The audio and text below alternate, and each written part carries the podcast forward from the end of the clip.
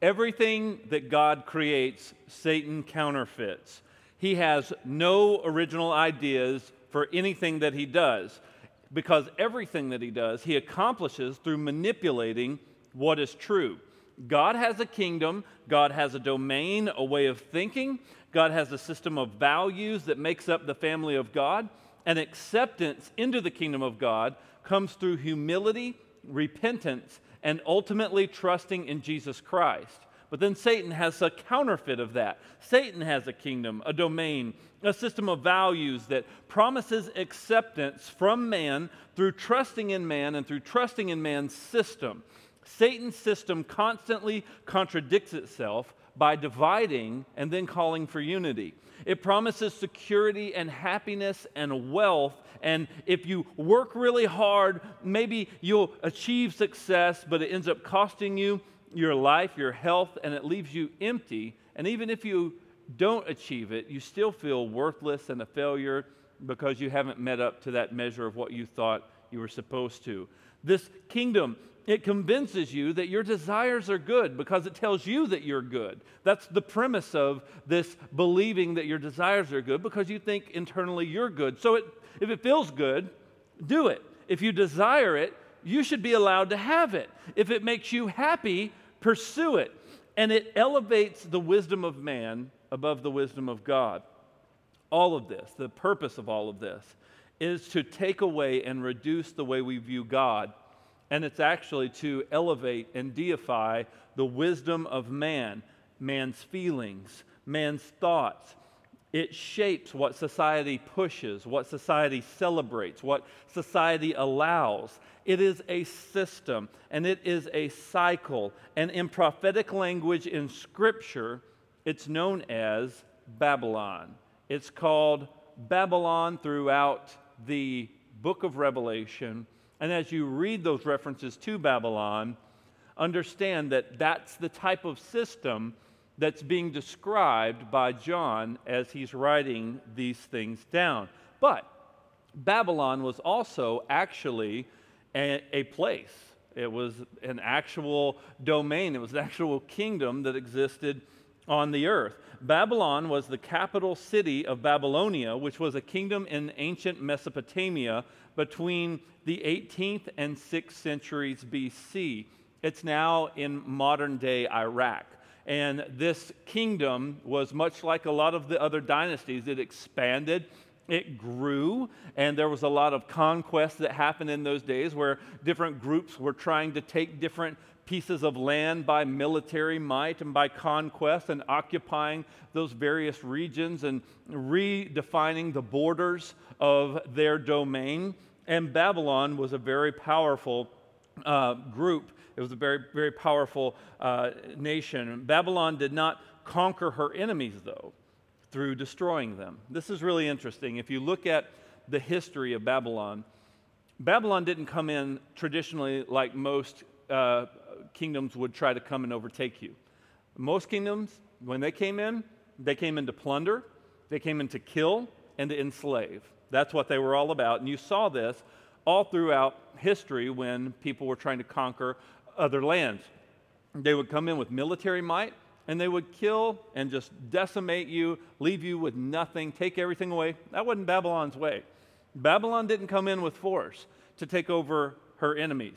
Here's what Babylon did this was the, the, the strategy of Babylon that was very different from the other kingdoms and people who were trying to uh, make uh, military conquests to expand their territories. Babylon would come in, and yes, they would take over.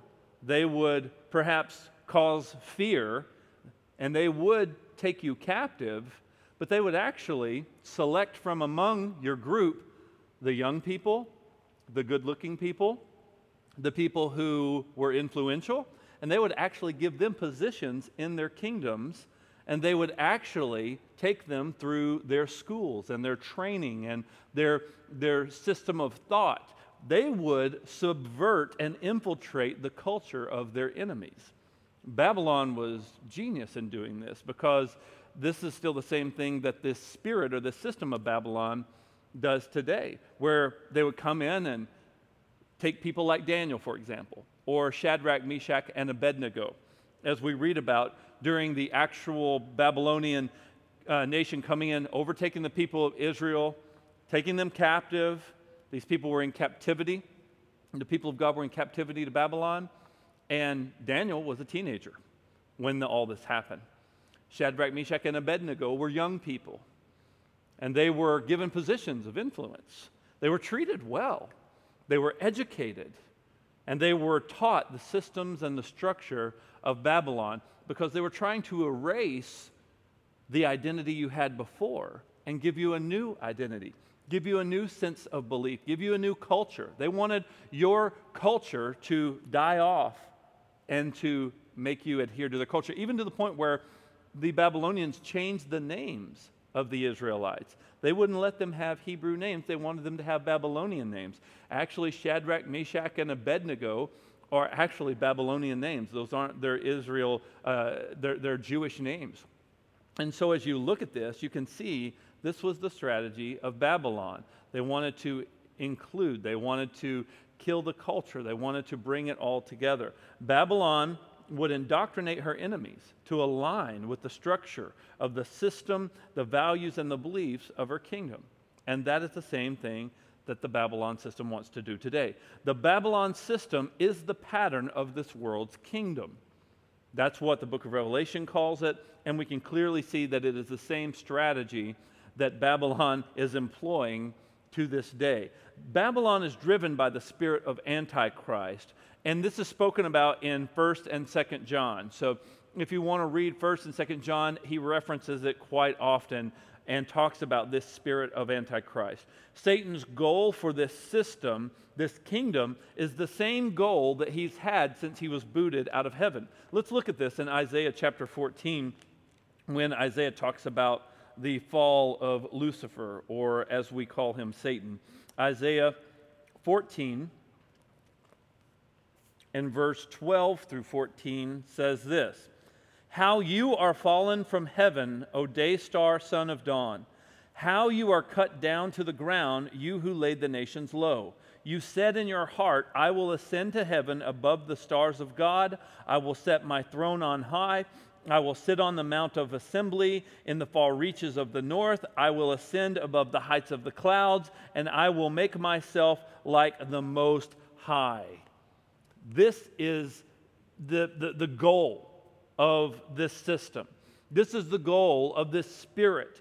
This is the goal of Satan is to exalt himself and to get himself to be viewed as higher and more powerful than God. And he does that through this system of Babylon that would get men to want to exalt their thinking above God's thinking, to get them to exalt their ways above God's ways. It's the same idea that's reiterated in the New Testament as well. Over in Romans, you can turn there real quick. Romans chapter 1, as the Apostle Paul is talking about uh, the depravity of man, explaining their need for, for uh, a Savior. In Romans chapter 1, verse 21, Paul writes this Although they knew God, they did not honor him as God, nor gave thanks to him, but they, came, they became futile in their thinking. And their foolish hearts were darkened. Claiming to be wise, they became fools, and they exchanged the glory of the immortal God for images resembling mortal man and birds and animals and creeping things. Therefore, God gave them up to the lust of their hearts, to impurity, to the dishonoring of their bodies among themselves, because they exchanged the truth about God for a lie and worshiped and served the creature rather than the Creator who is blessed forever and ever. Amen. It's this same idea. You see, Paul's writing this in the New Testament. This is humanity's issue. This is their challenge. The same issue that we read about in Isaiah that here Lucifer is saying, I'm going to exalt my throne above God's throne. I'm going to choose to do things my way instead of honoring and worshiping the supremacy of God and saying that He is above all. No, I want to be above Him. And it's the same idea that Paul reiterates in Romans. He said, They knew God, but they didn't honor him as God. Instead, they rather took the image of God and made it into an image like corruptible man. And they, instead of serving the Creator, they actually served their own creation. They were actually worshiping their own efforts. They were actually worshiping their own accomplishments. They were worshiping their own ideas and their own thoughts instead of submitting and trusting that God's ways are good. This is the same thing that happened in the Garden of Eden. Do you see this? Where here they're in the garden, God has provided for them everything they need. And God says, Take, eat, enjoy, be a part of all these beautiful things that I've created for you. Uh, uh, take, tend for it, care for this. It's, it's, it's a gift to you. I want you to enjoy it and, and be a part of it. And then Satan says, Well, what about that one thing God said you shouldn't do? God said they could do anything except this one thing. Don't take of this tree of knowledge of good and evil, for in the day you eat of it, you'll surely die. Your eyes will be open. You'll, you'll, you'll, you'll and, and here you see that Satan says, Yeah, he, he's holding out on you. He doesn't want you to know. He doesn't want you to know right from wrong. He doesn't want you to be able to make those decisions for yourself. He just wants to be able to tell you what is right and wrong, what is good and what is evil. You can decide for yourself. And so Adam and Eve took of that fruit. And it's the same problem that we saw with the rebellious heart of Satan in Isaiah. It's the same thing that we see in Romans. This has been the pattern.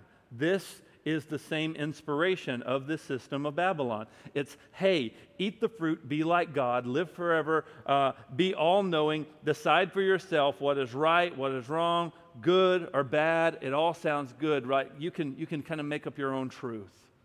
And it's a counterfeit system. You can do your own thing, make your own rules. And here's how people say it nowadays because the language has changed. We don't necessarily use the language maybe of Paul or maybe of Lucifer because we wouldn't want to be associated with that, but it still creeps into our hearts and our culture, and it still shows you that the Babylon system, driven by the spirit of Antichrist, is very active and alive. Because we hear people say, well, that may be true for you, but it's not true for me. I'm going to live by my own truth. You live your truth, I'll live my truth. And they treat truth as if it is relative. It's something that you get to dictate what, who, who gave us the authority to think we could dictate truth? And, they, and here's what the spirit of Babylon does it calls into question obvious truths and obvious things that God has set in creation and obvious orders of things that He has established. Here we live in a day and age where people are questioning, questioning their gender. They don't know if they're a boy or a girl. I don't mean to be crude, but look at the plumbing. You can figure it out. But they're calling into question things that God has established. God created man, God created female, and, and, and He created these, these two genders, and now there's confusion, and now we're making up new genders because we're defying what God has established, and we're deciding for ourselves how we want to be. It's the same idea. When you see normative things, the Bible says you can look at creation and it testifies to God. So even if you don't have a Bible, creation speaks to God, creation points to Him. And for us to deny even the things in creation that are set in order is to deny the authority of God and to say, I choose to make it this way because I think I know better. And the worst thing of all is when people will twist Scripture to accomplish and serve those types of agendas. It's driven by the system of Babylon. This counterfeit kingdom, this system of Babylon, is destined to fall. Praise God. The, the Babylonian system is destined to fall. Let's look at this because, man, I know we live in crazy times. And I know you may be anxious, but I want to help you to see that this system will fall. Go to Revelation chapter 18. We're going to go through Revelation chapter 18. I'm just going to kind of stop and kind of take a rest stop every now and again to talk about what we've just read. So we're going to go through chapter 18 of the book of Revelation. Let's start with verse 1, where John writes this as Jesus has shown him. Revelation 18 and 1. After this, I saw another angel coming down from heaven, having great authority, and the earth was made bright with his glory, and he called out with a mighty voice Fallen, fallen is Babylon the Great.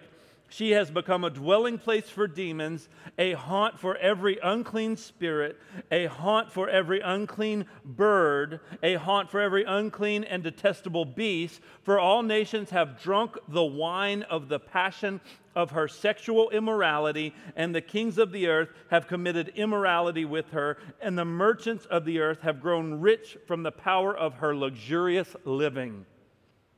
Here we see that John hears a voice and the first voice that John hears is an angel bringing condemnation to Babylon. He's exposing Babylon has fallen. This cycle, this system that's been repeated throughout the ages, this system that we've been seeing just get more and more corrupt in our world, and how man has elevated himself and how they bought into this, this lie, it has fallen. God has put an end to this thing. And now there is condemnation towards this system, this spirit, the fall of Babylon. Thank God this system is going to come to an end. And look at this there's uh, unclean spirit, unclean birds, uh, undetestable beasts. He's saying it's affected everything. That's what he's saying. He's saying it's, it's permeated everything, even the animals. It's permeated all the nations. They've all drunk wine. They've all partake, partaken of, of, of the passion of sexual immorality. Sexual immorality being that picture uh, of, yes, uh, definitely uh, sexual sin, but also just of fulfilling those lusts of the flesh and, and, and operating outside of the structure that God has put into place. And the kings of the earth, even the leaders, They've committed immorality with Babylon. They've jumped into bed with Babylon. They've said, This is, this is what I want. I want to be a part of this because of what it promises me. They've all bought into the lie. They've all, as we would say in our day and age, they've all drank the Kool Aid. Like they've all been a part of it. They've got drunk with wine. They've, they've committed sexual immorality with her, talking about Babylon. And the merchants of the earth have grown rich from the power of her, her luxurious living. Because here's the thing Babylon wants to promise riches, but it's not eternal riches. She wants to promise earthly riches, promising that earthly riches can satisfy. And so people buy into that lie. People buy into that idea. Jesus said, Don't lay up treasures on this earth where rust and, and thief and moth can corrupt, steal, destroy. Instead, lay up your treasures in heaven where none of those things can happen. Those are the eternal things that you and I are to be investing in. But Babylon says, no, invest here because here's all that matters.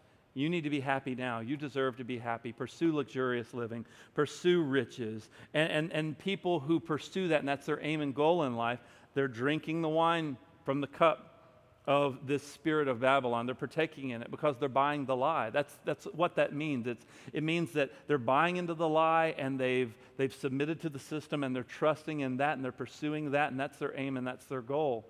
And she's deceived kings, she's eh, corrupted everything, all the nations, and now this condemnation has come and it has come to an end. Let's read verse 4 through 8. Then I heard another voice. So here's a second voice from heaven, saying, Come out of her, my people, lest you take part in her sins, lest you share in her plagues. For her sins are heaped up as high as heaven, and God has remembered her iniquities. Pay her back as she herself has paid back others, and repay her double for her deeds. Mix a double portion for her in the cup she mixed. As she glorified herself and lived in luxury, so give her a like measure of torment and mourning since in her heart she says, I sit as queen, I am no widow, and no mourning I shall never see. For this reason, her plagues will come in a single day death and mourning and famine, and she will be burned up with fire, for mighty is the Lord God who has judged her. The second voice is calling the church to be separate, to be called out. So, this is the acknowledgement. The voice is acknowledging you've lived in this system of Babylon. You've been in the big thick of it, right?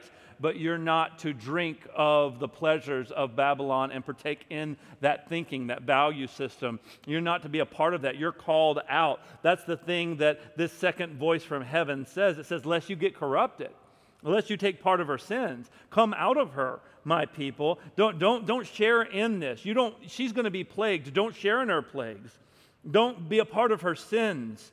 because God has remembered her iniquities. He says, as a matter of fact, he said, you need to make sure that if she's going to do this, that, that she's just going to give herself to it, and you're going to be so far removed from it because she's prideful, she's cocky. What does the spirit of Babylon say? She sits as a queen, as she's glorified herself. She's lived in luxury, verse 7. She says in her heart, I sit as queen, I am no widow, even though she's lost tons and she's cost so many people so much. The most important thing, their eternal salvation. She says, I'm no widow, I'm still good. It reminds you of the same language from Revelation chapter 3 and verse 14, where Jesus confronts the church in Laodicea. You remember that confrontation? We talked about that a few weeks ago. The confrontation that Jesus had with the church in Laodicea was that you think you're rich and that you don't need anything. But actually, I tell you, you're poor, you're blind, you're miserable, and you're naked, even though you think you've got everything you need. That's the spirit of Babylon that's still speaking, saying, I'm good. I'm not going to mourn. I still have everything together, even though everything is beginning to fall apart. Babylon says, No, it's all still good. I'm still the queen. I'm no widow. No mourning shall I ever see. She's, she's denying the reality of the judgment of God. And we see that spirit actively at work in people's lives. They, they, even though they, they, they may deal with so many challenges and so many things, we say, You need Jesus. The world needs Jesus. Nope, I'm good. I don't need anything. The world, it, it, it needs Jesus so much. And yet, she's still denying that she needs anything. She thinks she has everything she needs. He said, Because of this, her plagues are going to come in a single day death, mourning, and famine. She will be burned up with fire, because mighty is the Lord God who's judged her. God is judging her in that. Let's keep reading verse 9 through 19. And the kings of the earth who committed sexual immorality and lived in luxury with her, they will weep and wail over her when they see the smoke of her burning. They will stand far off in fear of her torment and say, Alas, alas, you great city, you mighty city, Babylon, for in a single hour your judgment has come. And the merchants of the earth weep and mourn for her, since no one buys their cargo anymore cargo of gold, silver, jewels, pearls, fine linen, purple cloth, silk, scarlet cloth, all kinds of scented wood, all kinds of articles of ivory all kinds of articles of costly wood, bronze, iron, and marble, cinnamon, spice, incense, myrrh, frankincense, wine, oil, fine flour, wheat, cattle, sheep, horses, chariots, slaves, that is, human souls. The fruit for which your soul longed has gone from you, and all your delicacies and your splendors are lost to you, never to be found again. The merchants of these wares who gain wealth from her will stand far off in fear of her torment weeping and mourning aloud. Alas, alas, for the great city that was clothed in fine linen, in purple and scarlet, adorned with gold, with jewels, and with fine pearls. In a single hour, all this wealth has been laid to waste. And all shipmasters and seafaring men, sailors, and all who trade is on the sea stood far off and cried as they saw the smoke of her burning. What city was like the great city? And they threw dust on their heads as they wept and mourned, crying out, Alas, alas, for the great city where all who had ships at sea grew rich by her wealth, for in a single hour she has been laid to waste. I think this one's interesting. This third voice that John hears is one of lamentation and mourning for Babylon, the great city. I think it's interesting. Remember, Babylon is a, is a representation of, of nations. He's saying this, this nation, this great city, is going to burn. Some, uh, a, a dispensational premillennialist would interpret this as perhaps maybe a nuclear warfare. And you could see the imagery of smoke and people standing far away because when nuclear warfare happens, you don't want to be close to the fallout of a nuclear bomb. So a, a premillennialist may say that that is an image of, of warfare. Uh, others may say that that would just be an image of a nation collapsing or a nation falling or, or many nations falling under this great, that are identified with this great spirit uh, of Babylon where this thing has fallen. It's burned up with smoke, and people are standing back and they're watching it burn and they're mourning. This is the part that gets me, though. They're mourning They're weeping over the fall of this great city, of this great nation, of this great superpower that they had put all their trust and hope in. It made them rich. It provided so many great opportunities for them. And when it was falling, they were standing far off going, Wow, I never thought that it would fall. Wow. And they're mourning, but what are they mourning over for Babylon?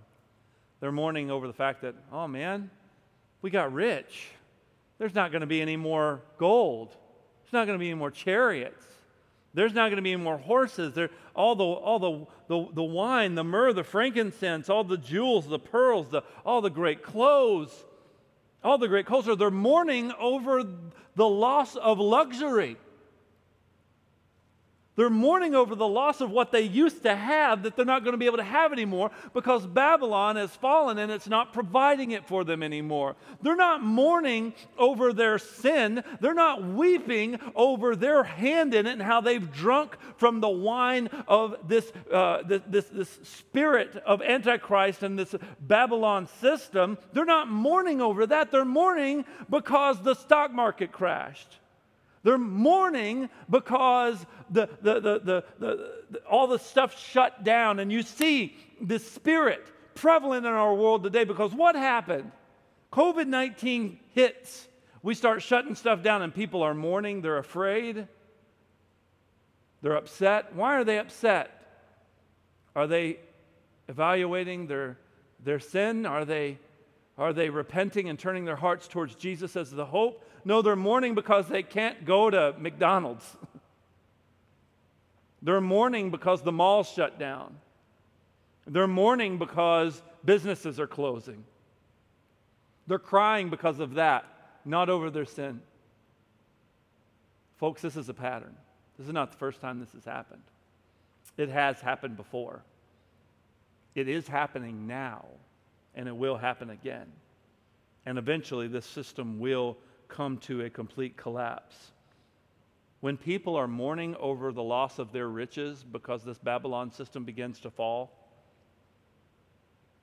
that breaks my heart as a pastor, breaks my heart as a Christian man, knowing that people would rather mourn over the loss of stuff than over their souls, than over their eternity. It just shows you how temporal, minded we can be, and how the Babylon system just gets you focused on you only got one shot at life, make it count.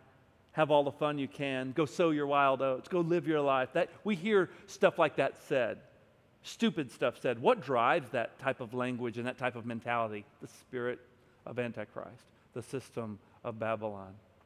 That's what drives it. Selfish, self glorifying, and even at the end, I don't need anything. I'm fine. I'm good. No, you still need Jesus. Let's read verse 20. Because we need a good voice now. We've heard some bad voices. We've heard a We've heard a voice of condemnation. We've heard a voice calling us out to be separate as the church. And we've called a, heard a voice of lamentation and mourning over stuff and loss of riches. Verse 20. And the sound of harpists and musicians, of flute players and trumpets will be heard in you no more. Your craftsmen of any craft will not be found in you anymore. The sound of the mill will be heard in you no more. The light of a lamp will shine in you no more. The voice of the bridegroom and bride will be heard in you no more. For your great merchants were great ones of the earth, and all nations were deceived by your sorcery. And in her was found the blood of the prophets of the saints and all who have been slain on the earth. But after this, I heard what seemed to be the loud voice of a great multitude in heaven crying out, Hallelujah! Salvation and glory and power belong to our God. For his judgments are true and just, for he has judged the great prostitute who corrupted the earth with her immorality and has avenged on her the blood of his servants. Once more they cried out, Hallelujah! The smoke from her goes up forever and ever. And the 24 elders and the four living creatures fell down and worshiped God, who was seated on the throne, saying, Amen, Hallelujah. And from the throne came a voice saying, Praise our God, all you his servants, you who fear him, small and great. At that moment, people are going, God, you are so incredible. You are so huge. This fourth voice is a voice of celebration because they see how God has put this counterfeit kingdom to an end, how this thing has crumbled. It's not going to come back. You see, before, Babylon would come back right? Babylon would kind of die down. It would move from here to there. It would move from this country to that country. It would be Rome. It would be Medo Persia. It would be uh, over in, in different areas of the world, Egypt. And as we've seen these superpowers move throughout the world, as we've seen this system and this cycle of power rise and fall, rise and fall, it's over. It's not going to come back. That's what this prophecy is saying. He's saying that your trumpeters aren't going to be heard anymore. All your musicians, all your great musicians that influence the world, your musicians that were promoting messages that were glorifying self and causing self worship, and that were pointing people's hearts to the system of Babylon, your musicians are done. How big of a platform do musicians have in our world today? How much influence do they have? A ton. He said, they're done. It's not going to happen anymore. They have no more influence. They're not coming back. Because before, this would go through cycles. You would have different people influencing.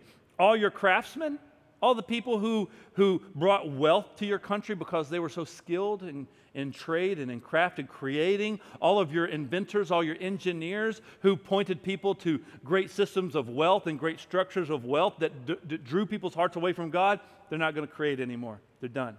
It's over.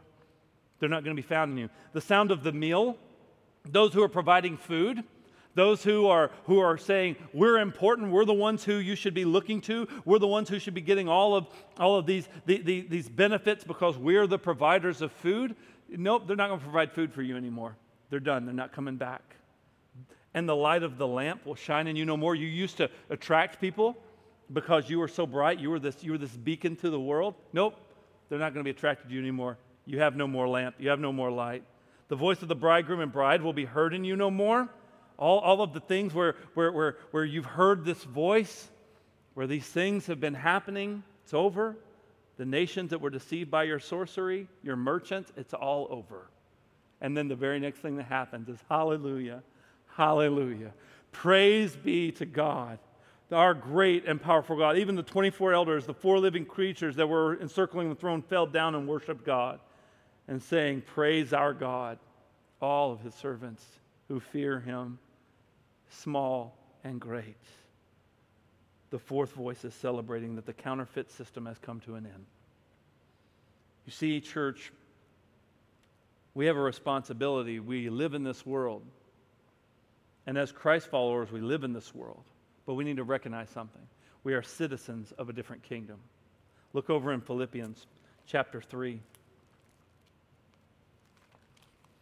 Philippians chapter 3, verse 17, Paul says this Brothers, join in imitating me and keep your eyes on those things and those who walk according to the example you have in us. For many of whom I have often told you, and even now tell you with tears, walk as enemies of the cross of Christ. Their end is destruction, their God is their belly, and the glory is in their shame, with mind set on earthly things. Verse 20, but our citizenship is in heaven. And from it we await a Savior, the Lord Jesus Christ, who will transform our lowly body to be like his glorious body by the power that enables him even to subject all things to himself. Therefore, my brothers, whom I love and long for, my joy and my crown, stand firm thus in the Lord, my beloved. Paul says, We're not citizens of this world, we're citizens of a different country. It's the same idea reiterated in Romans chapter 12, verse 2, where Paul says this Do not be conformed to this world, but be transformed by the renewing of your mind, that by testing you may discern what is the will of God, what's good, what's acceptable, and perfect. He says, Don't be conformed. Don't be conformed to this world. You're not of this world. You're a citizen of a different kingdom. You see, Babylon is driven by a spirit of Antichrist. Babylon is driven by a spirit that wants to exalt man above Jesus. Babylon wants to have this way of thinking and valuing that points people to man as the solution, not Jesus. It's deceiving because it may look good and it may make sense to us and it may sound good and may have some logic, some human logic to it in our minds that we have somehow bought into. But if we're Christians, we need to remember we're in this world, we're not of this world. We're of a different system. We're of a different mindset. We're of a different value, and that is God's kingdom. We are citizens of heaven. Even though we may not be living in heaven at this moment, we are citizens. You know, I, I don't know about you. I've been out of the country several times, and I always feel a little odd when I'm out of the country. I just know I'm not home, right? Sometimes I feel that way when I'm out of the state and I may go visit a new place for the first time. And I remember when my wife and I took a motorcycle ride up to Niagara Falls, we went through Canada and I'd never been to Canada before. And I'm seeing, you know, kilometers on the road. I'm going, no, no, what does this mean? I hope I'm not going too fast. And, and, and the currency I didn't understand, I, I, I knew I was a stranger. And I was excited to be able to get back home when I crossed over back into the United States and I saw miles per hour.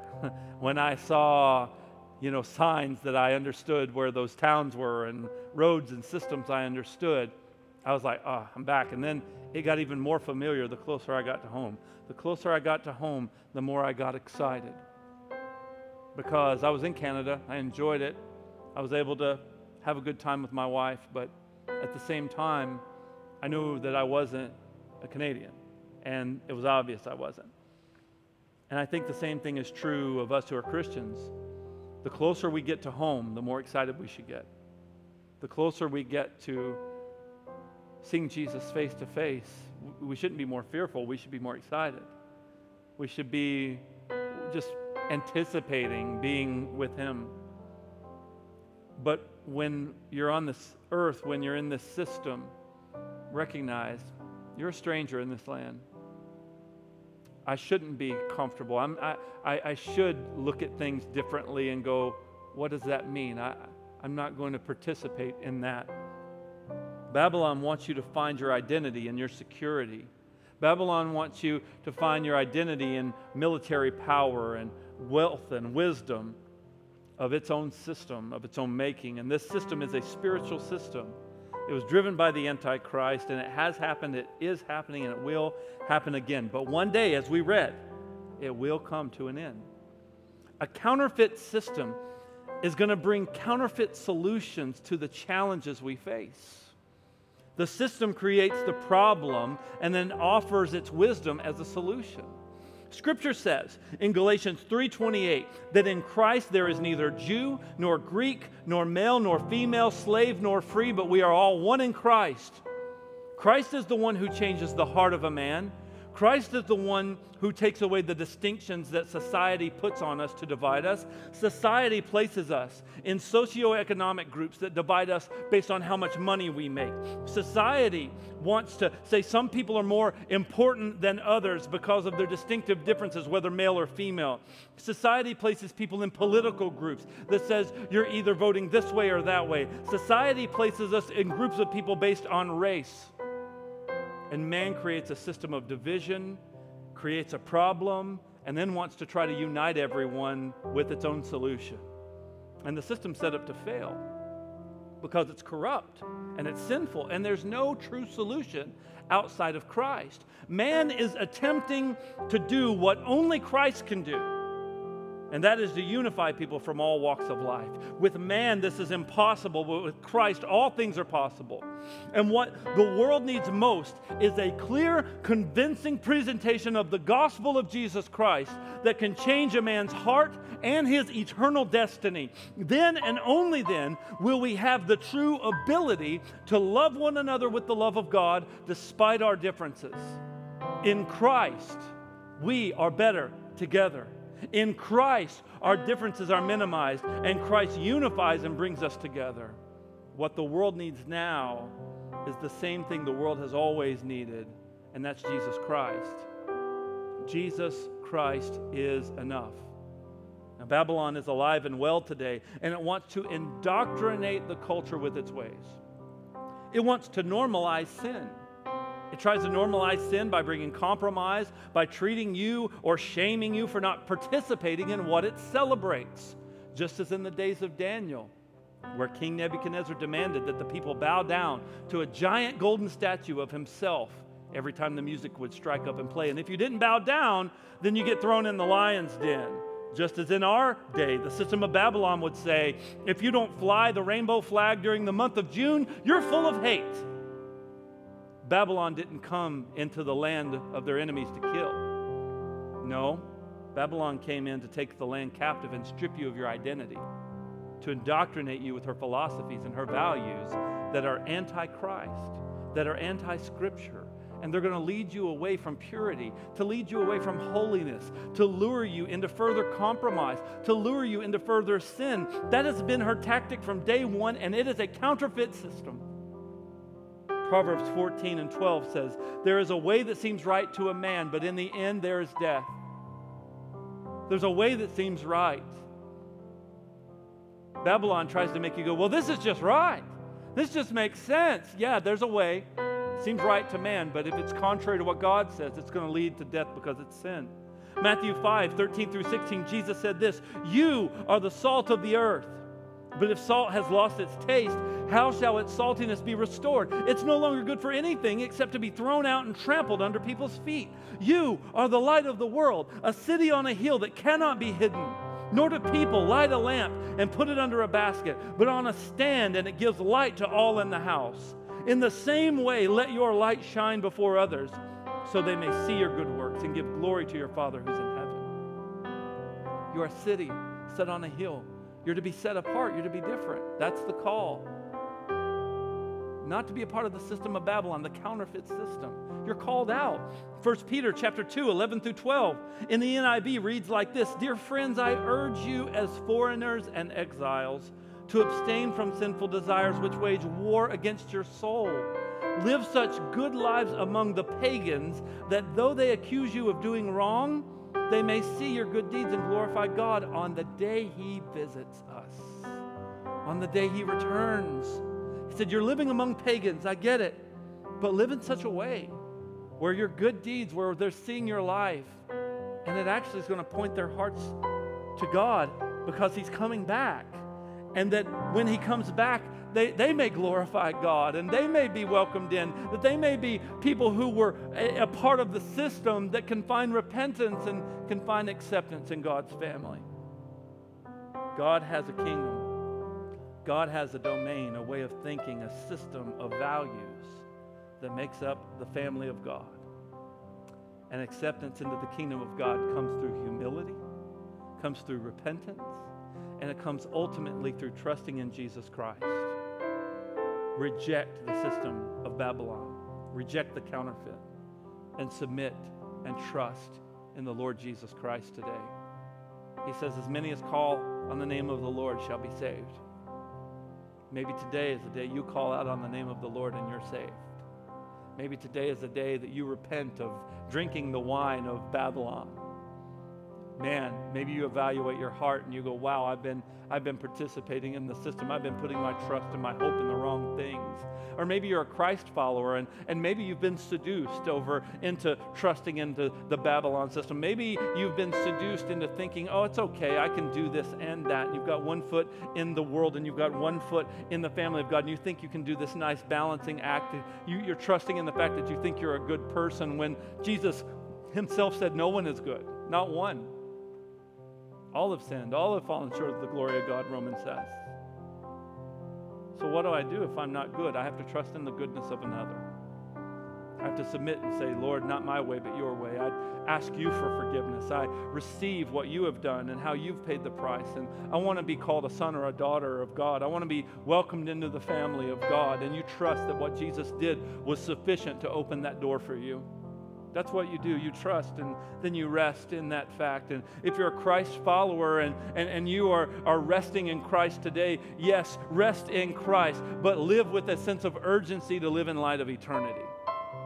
Live with a sense of urgency because Babylon will come to an end. Praise God for that. But on the other hand, live in light of eternity and proclaim the gospel. Proclaim it to your family Proclaim it to your coworkers, your friends. Share with them the good news of what Jesus Christ has done in your life. Share with them how you're hoping in Him. Let them see your light shine as the world may run to different things for safety, security, as man may offer up all these various solutions. Man thinks, let's just throw money at it, right? Let's fix it with more money. Let's fix the problems that man has with, with more groups, with more conversations. Let's fix the, the, the what man has with more awareness, with, with, with more, with more uh, uh, billboards, with more uh, uh highlighting these things. Let, let's just do that. No, man's issues are only going to be fixed with Jesus Christ. It's not more money, it's not more TV shows, it's not more changes to the system. The system is messed up. Man created the system, it's corrupted because man's trying to fix what he created. It's set up to fail, and now you're trying to fix something that is a heart issue, and only Jesus Christ can fix heart issues. So I want to ask you today to search your own heart. Where's your trust? Where's your hope? Have you put your faith in Christ? Because as you put your faith in Christ and as He changes your heart, He'll actually take out that heart that was sold out to Babylon, that heart that was, that was oriented anti Christ. Even though you may not think you were against Christ, you, you were rebellious towards God, you were rebellious towards submitting to Christ. He'll take that rebellious heart out, that hard heart of stone, and put in, as Ezekiel says, a heart of flesh, a soft and pliable heart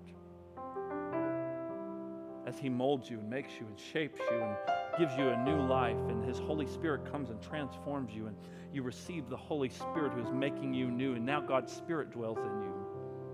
And He's changing the way you think, He's changing the way you act, changing the way you react, changing your priorities, changing your values, and now your life begins to look much different because you're living for a different purpose. You're not living to worship and please and be accepted by man. You're, you're instead living to please God and God alone. It changes your trajectory. That changes your heart. And if your heart is changed, then you're going to think different. You're going to treat people differently. You're going to look at situations differently. When things like COVID pop up, you're, you're going to remind yourself you're anchored in Christ. And, and you're not supposed to do this alone, which is why it's so important that we stay connected as followers of Jesus. This is the hour. This is the day. This is a great time for the church. It's a great time for the church tell people about Jesus. For us to do a whole lot of good in the world that's going to make a difference in eternity. I hope that it makes a difference here on the earth. I want to see I want to see healing. I want to see change. I want those things just like the world wants those things. But what's the pathway to seeing those things happen? Is it through our own effort or is it through Jesus getting a hold of people's hearts? I'm going to trust in the Lord. That's for me and my house. Let's pray. Lord, thank you for this day. Thank you for this opportunity to share with our church family and many who may just be tuning in today and something gripped them. Maybe it was a divine appointment, Lord, where you are drawing them by your Spirit. Pray people are saved today. I pray people put their hope in Jesus today. I pray that the church repents today and separates themselves from Babylon. I pray that we live with a value of serving you and follow you. Do the heart work, Lord. Continue it. He who began a good work is faithful to complete it. Thank you for being the answer. Thank you for being the hope. Thank you for exposing the lies of the enemy. Let us rest and trust in you and put all of our confidence, all of our hope in you. In Jesus' name, amen.